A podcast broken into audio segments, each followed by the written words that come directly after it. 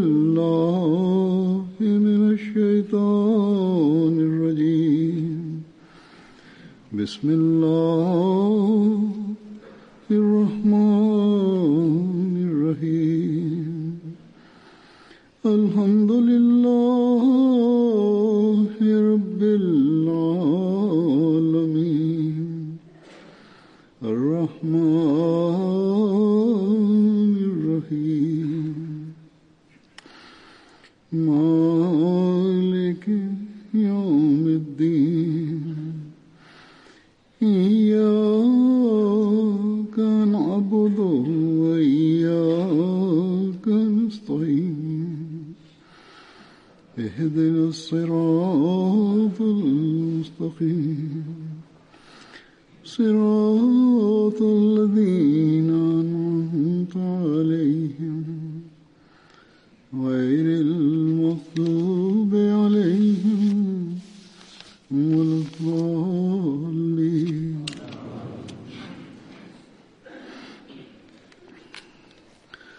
Orang sahabat Rasulullah Shallallahu Alaihi Wasallam yang bernama Hadrat Khalad bin Rafi Zurqi berasal dari kaum Ansar.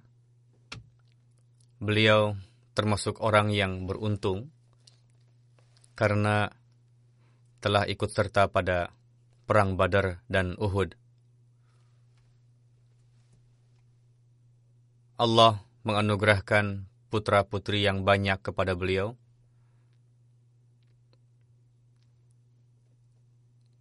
Dalam satu riwayat, Muaz bin Refa meriwayatkan dari ayahnya bahwa saya bersama dengan saudara saya tengah menyertai Rasulullah menuju Bukit Badar dengan menunggangi unta yang sangat lemah dan sampai di daerah Barid yang terletak di belakang daerah Rauha. Lalu unta kami terduduk. Saya berdoa, Ya Tuhan, kami bernazar kepada Engkau, jika Engkau dapat mengembalikan kami lagi ke Madinah nanti, maka kami akan mengorbankan unta ini.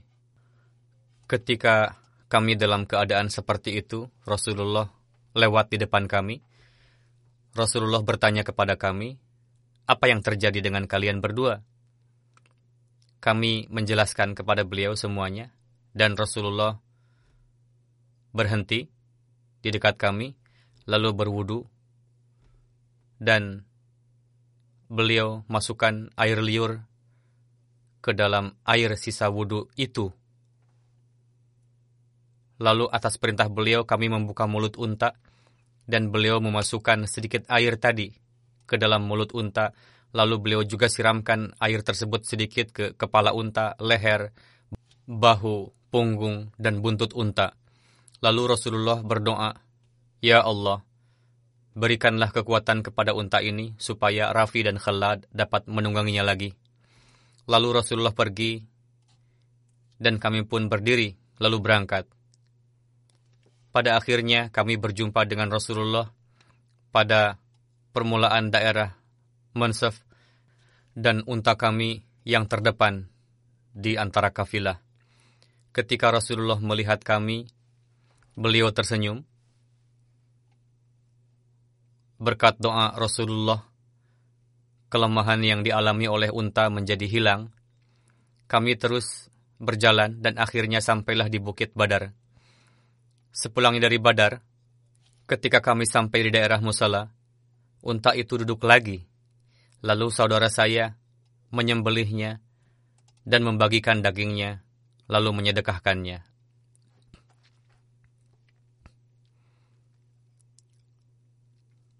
Di awal tadi telah disampaikan nazar, yakni jika unta tersebut dapat mengantarkan sampai tujuan, maka kami akan menyembelihnya. Lalu mereka memenuhi nazar tersebut. Sahabat kedua yang bernama Hadrat Harithah bin Suraka, beliau wafat pada Perang Badar 2 Hijri.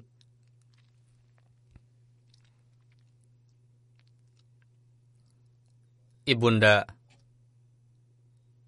beliau, Rabiah binti Nazar, yakni bibi dari Hadrat Anas bin Malik. Sebelum hijrah, beliau dan ibunda mendapatkan karunia untuk masuk Islam, dan saat itu ayah beliau telah wafat.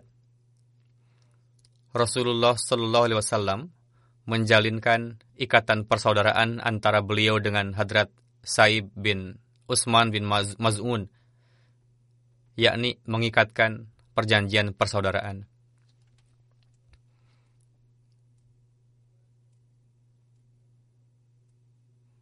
Abu Naim meriwayatkan bahwa Hadrat Harithah bin Suraka selalu memperlakukan ibunda dengan sangat baik. Sehingga Rasulullah bersabda, Ketika aku masuk ke surga, aku melihat Harithah di sana. Habban bin Ariqah telah mensyahidkan beliau pada perang Badar. Dia memanahnya ketika beliau minum air di Hod. Anak panah itu mengenai leher beliau dan mengakibatkan beliau syahid. Hadrat Anas radhiallahu anhu meriwayatkan Rasulullah Shallallahu alaihi wasallam tengah berjalan lalu ada seorang pemuda Ansar yang datang menghampiri beliau. Hadrat Rasulullah bertanya pada pemuda itu,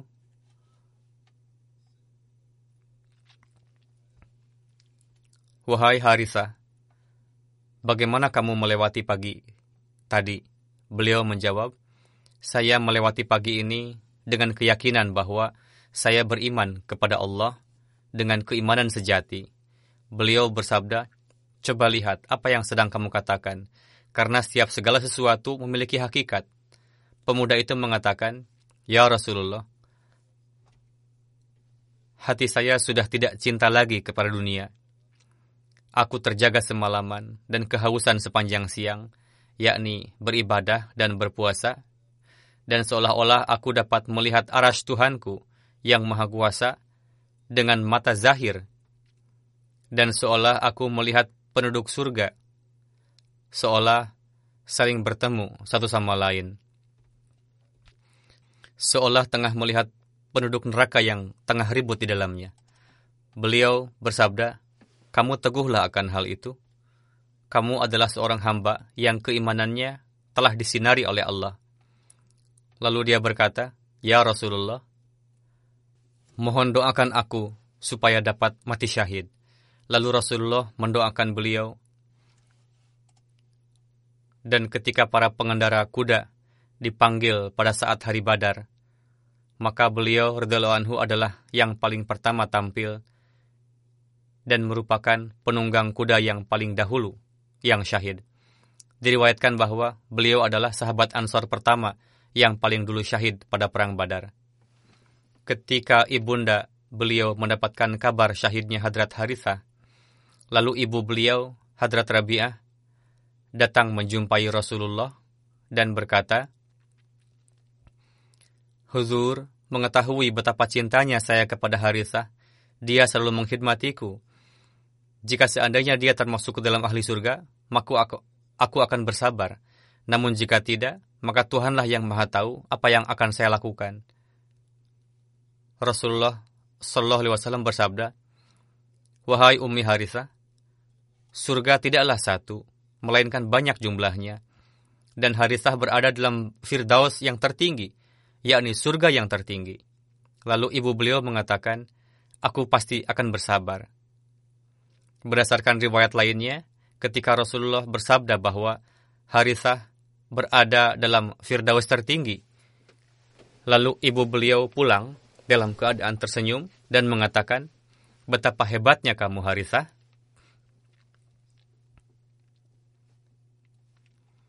Pada kesempatan perang Badar, Allah telah membunuh para pembesar Quraisy dan menghinakan kaum kufar dan menganugerahkan kehormatan pada umat muslim yang ikut dalam perang tersebut.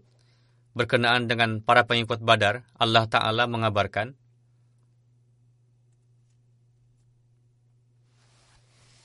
Apa pun yang kalian lakukan setelahnya, telah diwajibkan surga atas kalian. Allah Ta'ala mengatakan kepada para sahabat Badar bahwa apa pun yang kalian lakukan telah diwajibkan surga atas kalian. Maksudnya, bukanlah bahwa dosa apa pun yang dilakukan, kalian tetap akan mendapatkan surga. Bukan, maksudnya adalah sejak saat ini para ahli Badar tidak akan melakukan hal-hal yang bertentangan dengan ajaran Allah Ta'ala. Allah Ta'ala sendiri akan selalu membimbing para ahli Badar. Rasulullah bersabda berkenaan dengan Hadrat Harithah bin Surakah bahwa barang siapa yang syahid pada saat perang Badar, mereka berada di surga Firdaus. Berikutnya seorang sahabat yang bernama Hadrat Abad bin Bashar. Beliau wafat pada perang Yamamah 11 Hijri. Hadrat Abad bin Bashar mendapat panggilan Abu Bashar atau Abu Rabi. Beliau berasal dari kabilah Banu Ash'al beliau hanya memiliki seorang putri yang kemudian wafat. Beliau bayat masuk Islam di Madinah di tangan Hadrat Mus'ab bin Umair sebelum Hadrat Sa'ad bin Mu'az dan Hadrat Usaid bin Uzair. Pada saat menjalinkan persaudaraan di Madinah, Hadrat Rasulullah menjadikan beliau saudara dari Hadrat Abu Huzaifah bin Aqabah Hadrat Abbad bin Bashar ikut serta pada perang Badar, Uhud, Khandak, dan seluruh peperangan menyertai Rasulullah. Beliau termasuk ke dalam sahabat yang diutus oleh Rasulullah untuk membunuh Ka'ab bin Ashraf. Berkenaan dengan peristiwa pembunuhan Ka'ab bin Ashraf, Hadrat Mirza Bashir Ahmad menulis dalam buku Sirat Khatamun Nabiyyin yang dikutip dari berbagai sumber sejarah sebagai berikut. Sebagaimana para perang Badar telah membangkitkan kebencian orang Yahudi Madinah, namun disayangkan bahwa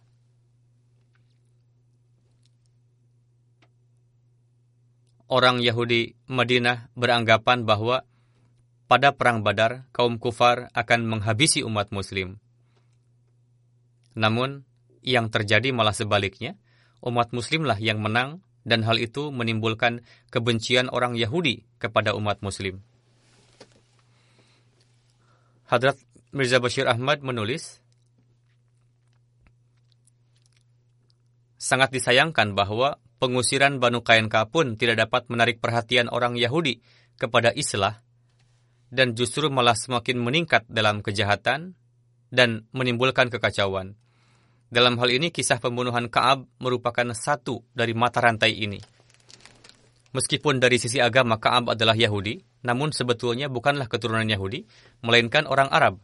Ayahnya adalah seorang yang licik dan cerdik bernama Ashraf dari Banu Nibhan yang datang ke Madinah dan menjalin hubungan dengan Banu Nazir dan menjadi kawannya. Pada akhirnya, sedemikian rupa dia telah menebarkan pengaruhnya sehingga pemimpin tertinggi Banu Nadir, Abu Rafi bin Abdul Hakik, mau memberikan putrinya untuk dinikahi olehnya. Dari perut perempuan itulah terlahir Kaab, yang setelah dewasa mendapatkan kedudukan yang lebih tinggi dari ayahnya. Sehingga pada akhirnya dia mendapatkan kedudukan seolah-olah seluruh Yahudi Arab mulai menganggapnya sebagai pemimpin. Selain seorang yang gagah dan rupawan, Kaab juga seorang penyair yang hebat dan sangat kaya raya. Melalui hartanya itu, sehingga para ulama dan orang-orang berpengaruh lainnya berada dalam genggamannya.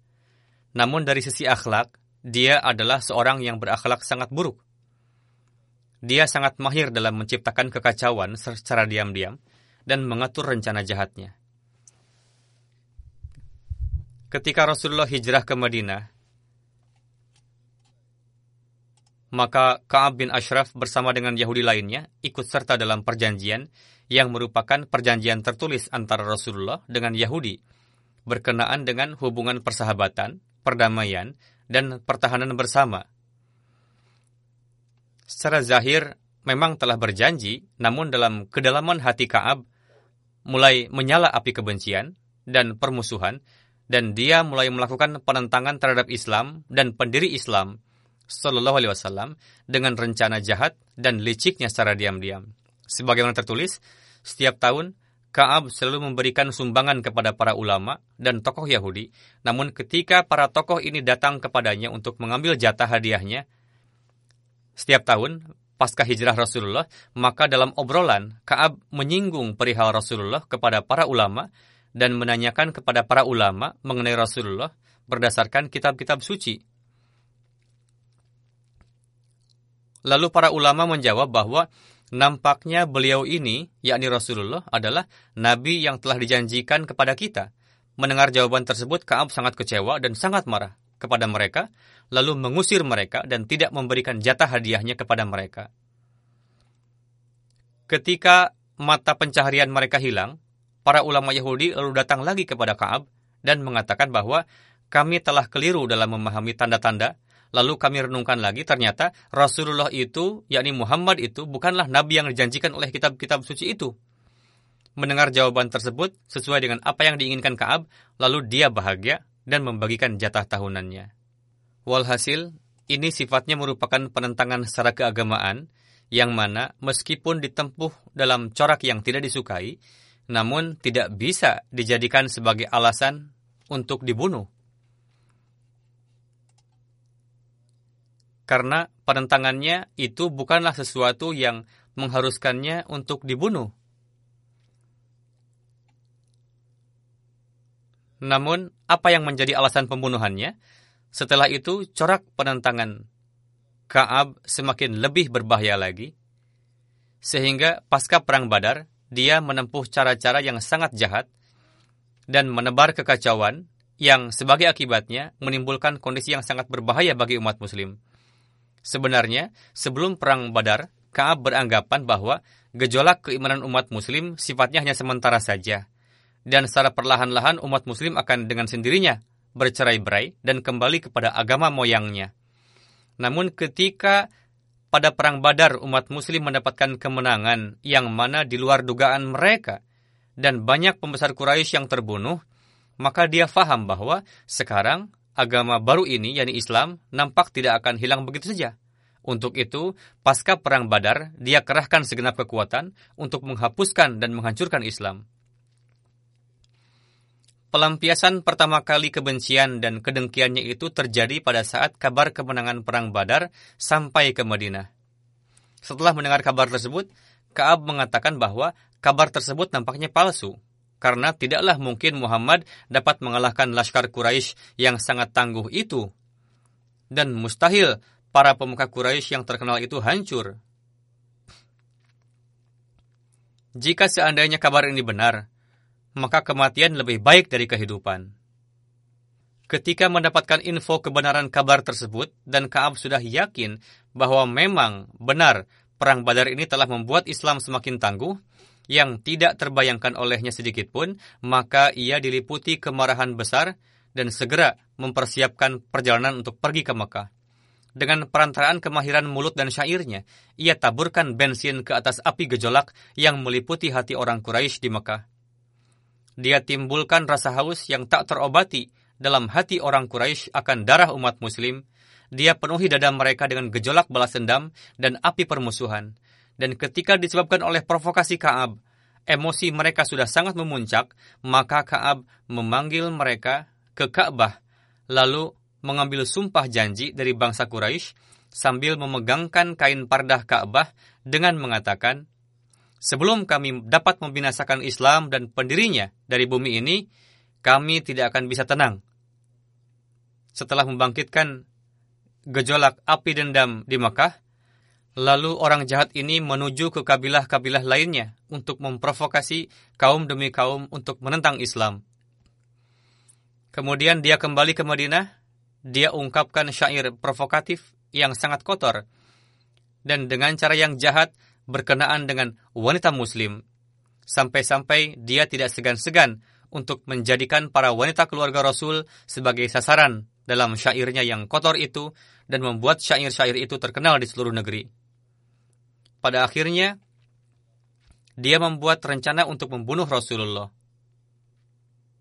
Dia membuat taktik untuk membunuh Rasulullah melalui beberapa pemuda dengan cara mengundang Rasulullah ke rumahnya untuk alasan undangan dan lain-lain. Namun dengan karunia Allah Ta'ala, rencana jahatnya itu diketahui sehingga gagal. Ketika sudah sekian banyak pelanggaran yang dilakukan oleh Kaab, yakni di antaranya melanggar perjanjian, pemberontakan, menyulut peperangan, menimbulkan kekacauan, kejahatan, dan pembunuhan berencana, dan buktinya sudah sangat jelas, maka dari sisi perjanjian global itu, Rasulullah sebagai kepala pemerintahan Madinah dan ketua tertinggi yakni dalam perjanjian yang dibuat antara Rasulullah dengan penduduk Madinah pasca hijrah, beliau Shallallahu Alaihi Wasallam memutuskan bahwa disebabkan karena ulahnya ini, Kaab wajib dibunuh. Lalu Rasul memerintahkan beberapa sahabat untuk membunuhnya. Namun, disebabkan oleh kekacauan yang ditimbulkan oleh Kaab, menjadikan suasana Madinah menjadi sedemikian rupa, yakni jika diumumkan secara terang-terangan, lalu dibunuh, maka dapat menimbulkan peperangan yang mengerikan di Madinah, dan berapa banyak darah yang akan mengalir karena itu. Dan dalam hal ini, Rasulullah ingin menghentikan peperangan global dengan menempuh segala kemungkinan dan pengorbanan yang patut.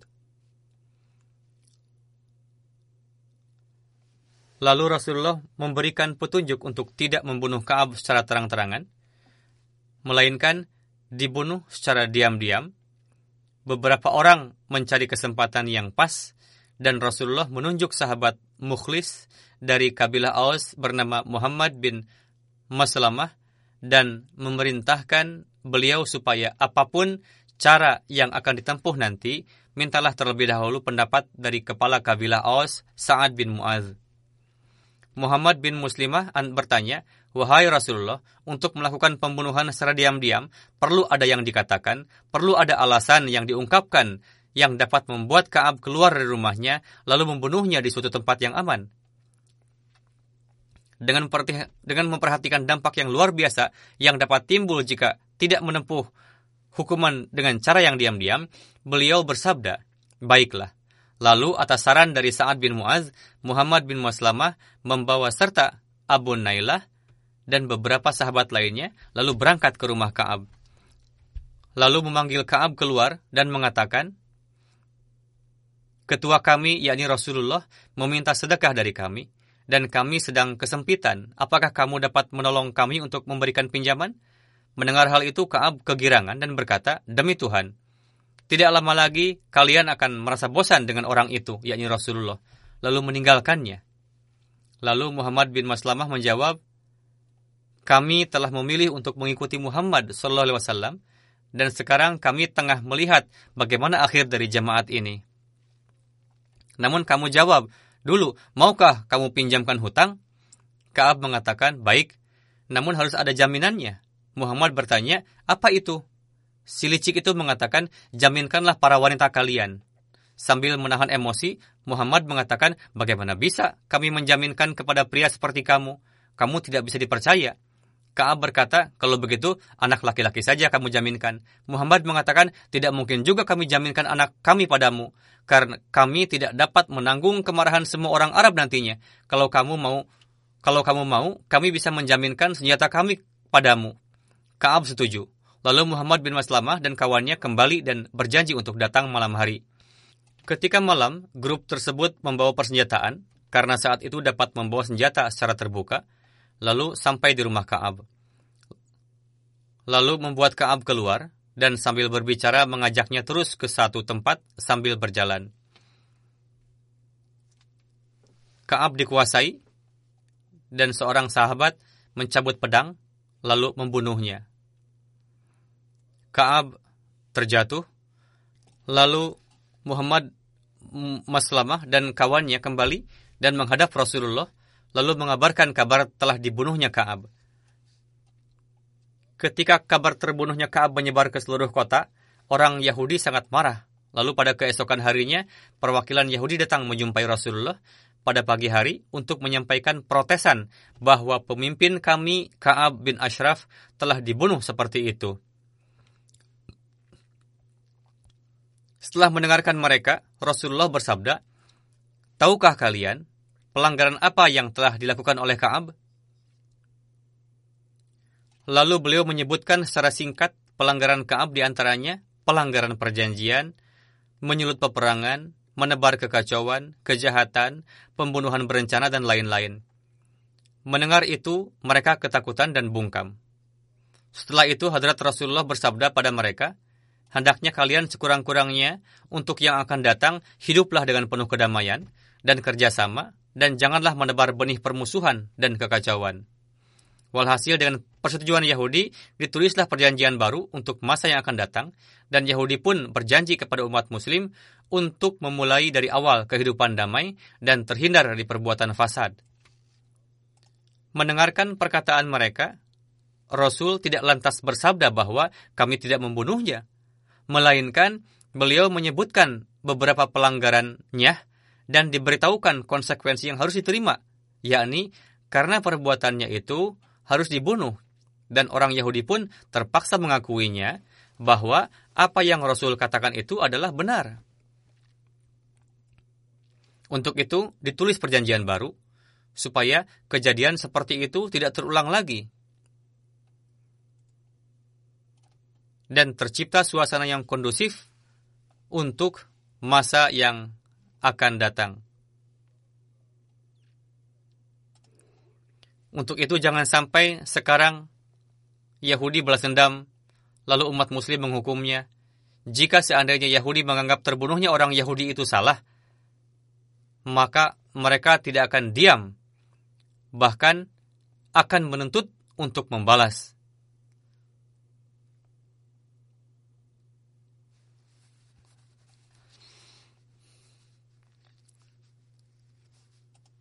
Saat itu, perwakilan Yahudi tersebut tidak menuntut itu dan diam saja.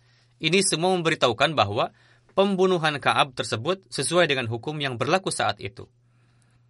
Fitnah dan kekacauan yang disebarkan oleh Kaab pada saat hidupnya adalah lebih berbahaya dari pembunuhan. Dan itulah hukuman bagi pelanggar seperti itu, dan memang sudah sepantasnya seperti yang saya katakan, bahwa itu sesuai dengan kebiasaan saat itu. Ketika Kaab dihukum dan memang layak sesuai dengan kebiasaan saat itu. Seperti yang kita saksikan dan nampak juga dari sikap Yahudi. Lantas, tidak ada celah lagi untuk melontarkan keberatan. Jika memang Kaab tidak layak dihukum seperti itu, maka pasti mereka protes untuk disidangkan dengan mengatakan kenapa tidak diberikan hukuman secara terang-terangan. Walhasil, semua ini membuktikan bahwa hukuman untuk Kaab itu adalah sesuai. Namun perlu juga adanya kejelasan bahwa grup-grup radikal yang ada saat ini mereka telah keliru dalam menafsirkan riwayat seperti ini, yakni pemerintah dan kalangan radikalis beranggapan bahwa memberikan hukuman mati seperti itu secara membabi buta adalah diperbolehkan. Pertama, saat ini orang dibunuh padahal tidak menyebarkan kekacauan. Kedua, yang dihukum hanyalah orang yang bersalah, bukan lantas keluarganya juga atau orang lain terkena dampaknya. Saat ini ketika memberikan hukuman, orang-orang tidak bersalah pun dibunuhnya. Para wanita, anak-anak, melumpuhkan banyak orang. Bagaimanapun, berdasarkan hukum masa ini, semua ini adalah tidak dibenarkan. Sedangkan berdasarkan hukum pada zaman itu, hukuman tersebut adalah benar dan wajib diberikan, yang mana pemerintah melakukannya. Hadrat Rasulullah mengutus Hadrat Abbad bin Bashar kepada Banu Salim dan Mazinah untuk memungut sedekah. Hadrat Abbad bin Bashar tinggal di tempat mereka selama 10 hari, dan sepulangnya dari sana pergi untuk menerima sedekah dari Banu Mustalik. Di sana pun beliau tinggal 10 hari, kemudian kembali ke Madinah. Demikian pula diriwayatkan bahwa Hadrat Rasulullah menetapkan Hadrat Abad bin Bashar sebagai pembagi harta ghanimah perang Hunain. Dan pada perang Tabuk, Rasul menunjuk beliau sebagai pengawas untuk menjaga beliau. Sallallahu alaihi wasallam. Beliau termasuk sebagai sahabat yang cerdas terpelajar. Hadrat Aisyah meriwayatkan bahwa tiga orang sahabat Ansor yang tidak ada yang melebihi dalam hal kecerdasan di kalangan sahabat Ansor dan kesemuanya berasal dari kabilah Banu Abdul Ash'ar, yakni Hadrat Sa'ad bin Mu'az, Hadrat Usaid bin Huzair, dan Hadrat Abbad bin Bashar. Hadrat Abad bin Bashar meriwayatkan, Hadrat Rasulullah bersabda kepada kaum Ansar, Wahai kaum Ansar, kalian semua merupakan syiar, yakni pakaian yang paling bawah dari semua pakaian, dan selalu menempel dengan tubuh, sedangkan orang lain bagaikan dasar, yakni kali kain yang menutupi bagian atas. Hadrat Rasulullah bersabda, saya merasa tentram, karena kalian tidak akan melimpahkan kesulitan kepadaku. Hadrat Abbad bin Bashar syahid pada perang Yamamah pada usia 45 tahun. Hadrat Aisyah meriwayatkan, suatu hari Hadrat Rasulullah tengah melaksanakan tahajud di rumah saya. Terdengar suara Abbad bin Bashar yang tengah sholat di masjid oleh beliau. Beliau bertanya kepada Aisyah, Aisyah, apakah ini suara abad? Hadrat Aisyah menjawab, ya benar. Rasul bersabda, ya Tuhan, kasihilah abad. Hadrat Anas juga meriwayatkan, ada dua orang sahabat Rasul yang keluar dari rumah Rasulullah di kegelapan malam. Pertama adalah Hadrat Abbad bin Bashar, dan kedua adalah saya rasa Hadrat Usaid bin Uzair mereka membawa lentera untuk menerangi jalan. Setelah mereka berpisah jalan, setiap mereka memegang satu lentera dan akhirnya sampai di rumah masing-masing.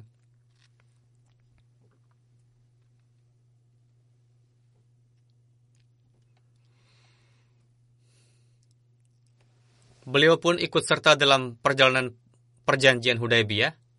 Berkenaan dengan perjalanan ini,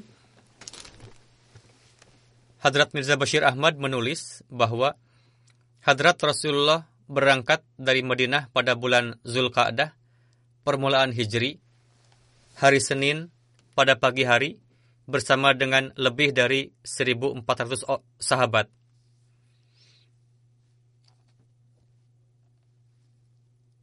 Istri beliau, Hadrat Ummi Salamah, menyertai beliau dalam perjalanan tersebut. Beliau menetapkan Namilah bin Abdullah sebagai pejabat Amir Madinah dan Abdullah Ummi Maktum yang tunanetra sebagai imam salat. Ketika Rasulullah sampai di Zul Hulaifah yang berjarak sekitar 6 mil dari Madinah ke arah Makkah, lalu Rasulullah memerintahkan untuk berhenti dan setelah salat zuhur memerintahkan untuk menandai unta-unta yang akan dikurbankan yang berjumlah 70 ekor. Rasulullah juga memerintahkan untuk memakai pakaian ihram, pakaian khusus untuk ritual ibadah haji, dan beliau sendiri pun memakainya. Lalu beliau mengutus sahabat bernama Busr bin Sufyan dari kabilah Khiza yang tidak jauh dari Mekah untuk mencari informasi keadaan Quraisy, yakni apakah mereka berencana untuk melakukan kejahatan atau tidak lalu berangkat ke Mekah secara sembunyi-sembunyi, dan sebagai bentuk kehati-hatian yang lebih, Rasul menetapkan pasukan berjumlah 20 pengendara di bawah komando Abad bin Bashar untuk berjaga di bagian depan kumpulan umat muslim.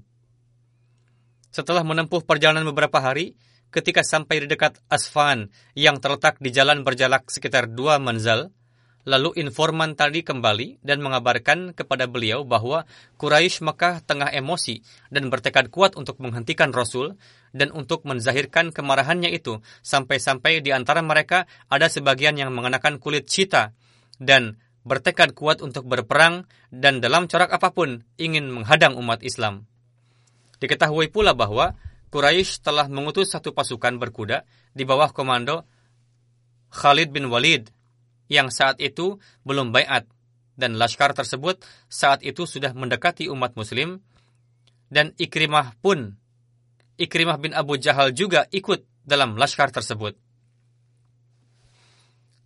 Setelah Rasulullah mendapat kabar tersebut, maka untuk menghindari konflik, Rasulullah memerintahkan para sahabat untuk tidak menggunakan jalan utama, melainkan sisi sebelah kanan untuk itu pasukan muslim melewati jalan yang sukar dan melalui pantai lalu sampai.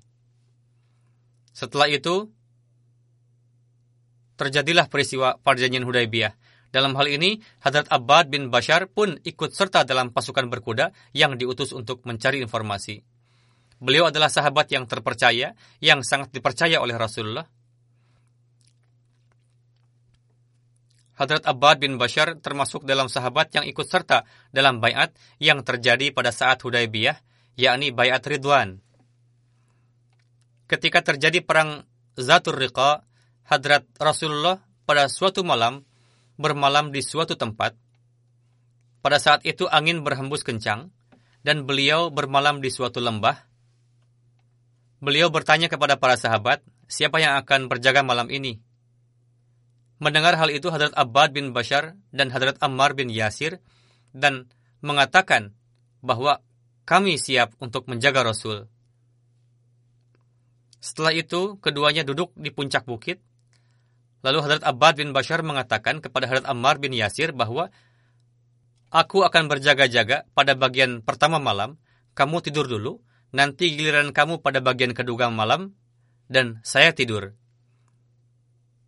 Lalu Hadrat Ammar bin Yasir tidur, dan Hadrat Abbad bin Bashar berdiri untuk salat. Sementara di daerah Najad, Hadrat Rasulullah memerintahkan untuk menangkap para wanita karena melakukan pelanggaran. Di antara para wanita itu, ada suami dari seorang wanita yang menghilang. Jika dia ada, maka akan bersama dengan suami tersebut. Ketika pria tersebut kembali, dia mengetahui bahwa umat muslim telah memenjarakan istrinya. Saat itu dia bersumpah bahwa dia tidak akan duduk dengan tenang sebelum membunuh Muhammad dan sahabatnya. Lalu dia mendekati lembah di mana Rasulullah tengah beristirahat. Ketika dia melihat bayangan Hadrat Abbad bin Bashar di puncak bukit, mengatakan bahwa dia ini adalah penjaga musuh. Lalu dia memanahnya sehingga menancap di tubuh Hadrat Abbad bin Bashar. Hadrat Abbad bin Bashar saat itu tengah salat, lalu mencabut anak panah itu dan melanjutkan salat. Lalu dia melontarkan panah kedua dan mengenainya lagi, lalu dicabut dan dibuang. Ketika terkena panah yang ketiga, mengalir darah yang cukup banyak dari tubuh beliau, Beliau menyempurnakan salat, lalu membangunkan Ammar bin Yasir ketika Ammar bin Yasir melihat Hadrat Abbad terluka, bertanya, Kenapa kamu tidak membangunkan saya dari tadi? Beliau menjawab, Saya tengah membaca surah Al-Kahfi dalam salat, saya tidak ingin memutuskan salat, inilah kualitas ibadah para sahabat. Hadrat Abu Sa'id Khudri meriwayatkan, saya mendengar Hadrat Abbad mengatakan, Wahai Abu Sa'id, saya melihat mimpi di malam hari, yakni langit dibukakan untukku, lalu ditutup lagi. Beliau mengatakan, insya Allah saya akan mati syahid. Saya katakan, demi Tuhan, engkau telah melihat kebaikan. Hadrat Abu Sa'id Khudri meriwayatkan bahwa pada perang Yamamah, saya melihat Hadrat Abbad bin Bashar tengah menyuruh orang Ansar, patahkanlah sarung pedang kalian, lalu berpisah dari orang-orang beliau telah memilih 400 orang di antara kaum Ansar yang di dalamnya tidak ada yang lain. Hadrat Abbad bin Bashar, Hadrat Abu Dujana, dan Hadrat Bara bin Malik mereka berada di depan dan sampai di Babul Hadikah dan berperang dengan dahsyat. Hadrat Abbad bin Bashar syahid pada masa, pada saat itu. Begitu banyaknya bekas goresan pedang di wajah Hadrat Abbad sehingga hanya dapat mengenalinya dari tubuhnya saja. Sahabat berikutnya adalah Hadrat Sawad radhiyallahu anhu. Sawad bin Ghaziyah adalah sahabat Ansar diriwayatkan bahwa beliau berasal dari kabilah Banu Adi bin Najar. Beliau ikut serta pada perang Badar, Uhud, Khandak, dan peperangan lainnya. Pada perang Badar, beliau menawan Khalid bin Hisham Makhzumi. Diriwayatkan bahwa Rasulullah mengutus beliau sebagai amil di Khaybar. Beliau membawa kurma yang berkualitas baik dari sana. Rasulullah memberi membeli dengan menukarkan satu sak kurma dengan dua sak kurma biasa. Hadrat Rasulullah menyungkai kurma dan beliau membeli dengan menukarkan kurma dengan kurma lagi berdasarkan harga pada saat itu.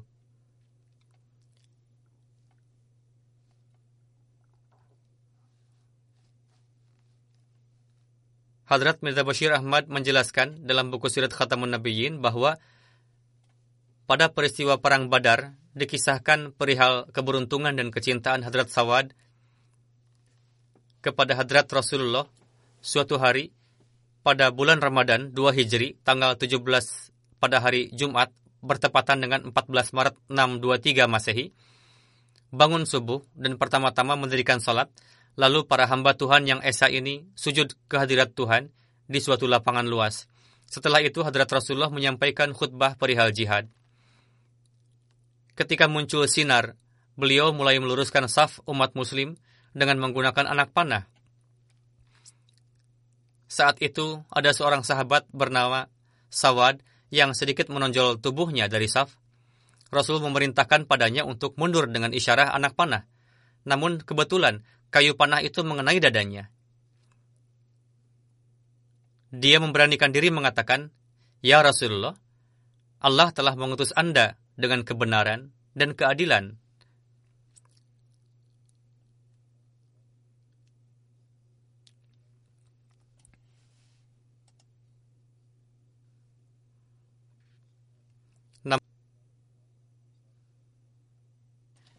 Namun Huzur telah mengenakan anak panah ini kepada saya dengan cara tidak hak.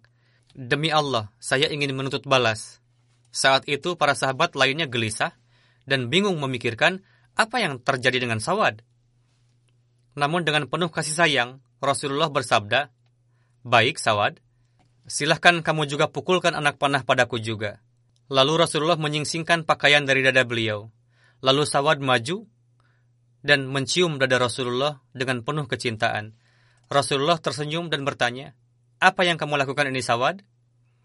Dengan suara penuh haru, dia mengatakan, Ya Rasulullah, di depan ada musuh. Entahlah apakah akan selamat nantinya atau tidak saya. Saya berkeinginan sebelum saya syahid, terlebih dahulu menyentuhkan tubuh saya dengan tubuh beberkat huzur dengan penuh cinta. Lalu Rasulullah mendoakan kebaikan untuknya. Sungguh aneh cara-cara menampilkan bentuk kecintaan para sahabat kepada Rasulullah. Ada juga riwayat Hadat Ukasyah yang terjadi setelah berusia tua dan terjadi jauh di kemudian hari. Sedangkan riwayat ini adalah permulaan. Setiap saat mereka berusaha untuk mendapatkan kesempatan untuk tidak hanya menzahirkan kecintaan kepada Muhammad Sallallahu Alaihi Wasallam, bahkan bagaimana supaya mereka meraih banyak keberkatan dari kedekatan dengan Rasulullah. Semoga Allah Ta'ala senantiasa meninggikan derajat bintang-bintang yang bercahaya terang itu dan menganugerahkan kepada kita taufik untuk memahami hakikat kecintaan kepada sang Rasul dari Arab tersebut. Amin.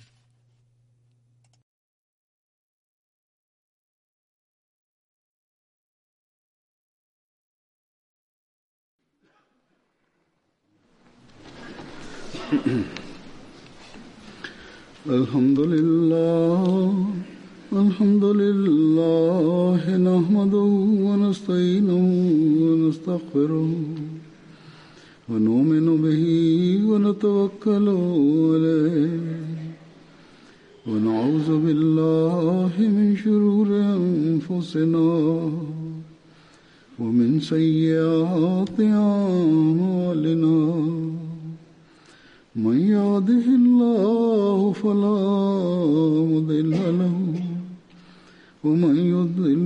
فلا هادي له ونشهد أن لا إله إلا الله. ونشهد